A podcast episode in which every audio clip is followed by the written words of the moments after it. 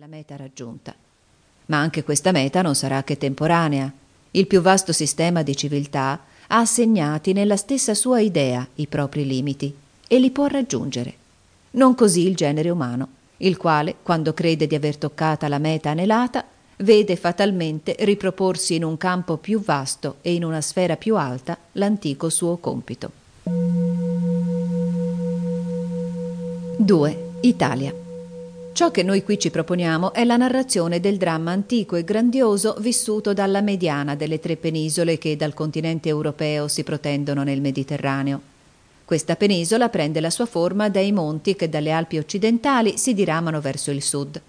L'Appennino sulle prime corre nella direzione sud-est, fra il più vasto seno occidentale e lo stretto golfo del Mediterraneo, e giunge alla maggiore sua altezza negli Abruzzi, dove però attinge appena le regioni delle nevi eterne. Dagli Abruzzi la catena continua verso sud, indivisa prima e di considerevole altezza, poi dopo un avvallamento che forma un paese di colline, si biforca in due linee, di cui la più bassa si protende verso sud-est e la più alta si dirige verso mezzodì, concludendosi entrambe in due anguste penisole. Il piano che verso settentrione si allarga fra le Alpi e l'Appennino sino agli Abruzzi non appartiene geograficamente e anche storicamente fu solo assai tardi collegato alla parte meridionale del paese dei Colli, a quell'Italia della cui storia ora ci occupiamo, avvertendo che il litorale da Senigallia a Rimini fu unito all'Italia solo nel VII secolo di Roma, la Valle del Po nel secolo VIII e perciò non le Alpi ma gli Appennini segnarono gli antichi confini settentrionali d'Italia.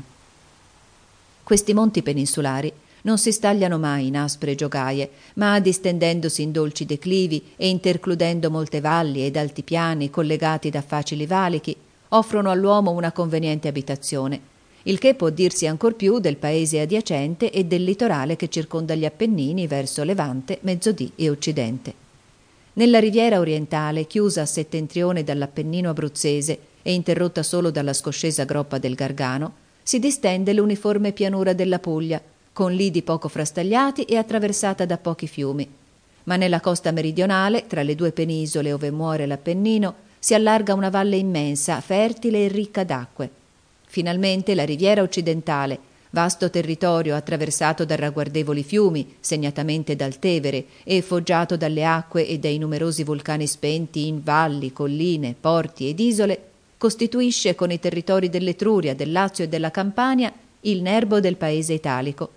Sin verso il mezzodì della Campania, dove a poco a poco la regione preappenninica scompare e la catena stessa del monte viene a specchiarsi nel Mar Tirreno.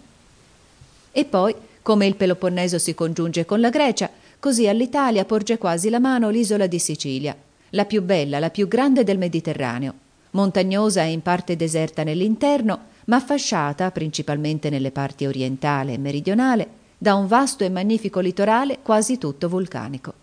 E nel modo stesso che i monti della Sicilia sono geograficamente una continuazione dell'Appennino, interrotto appena dall'angusta frattura dello stretto, così Storicamente la Sicilia è senza dubbio fin dagli antichi tempi una parte d'Italia, come il Peloponneso della Grecia, teatro sul quale si agitavano le stesse razze, sede comune di una civiltà ugualmente sviluppata. La penisola italica partecipa con la greca dei benefici d'un clima temperato e dell'aria salubre e vivificante delle valli e del piano.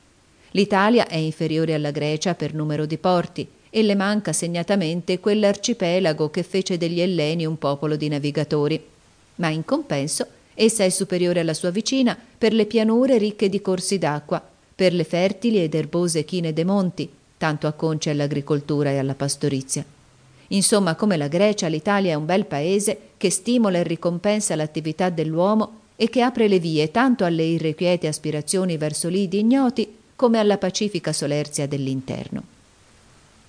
Se però la penisola greca ha rivolto i suoi occhi verso oriente, l'italica li ha rivolti verso occidente. Quella secondaria importanza che le spiagge dell'Epiro e della Carnania hanno per l'Ellade, hanno per l'Italia le spiagge della Puglia e della Messapia, e se l'Attica e la Macedonia, paesi sui quali si fondò l'evoluzione storica della Grecia, tendono i loro sguardi verso oriente, l'Etruria, il Lazio e la Campania li volgono verso l'Occidente. E così le vicine penisole, quasi sorelle, si trovano con le spalle l'una all'altra rivolte. E benché da Otranto si scorgano a occhio nudo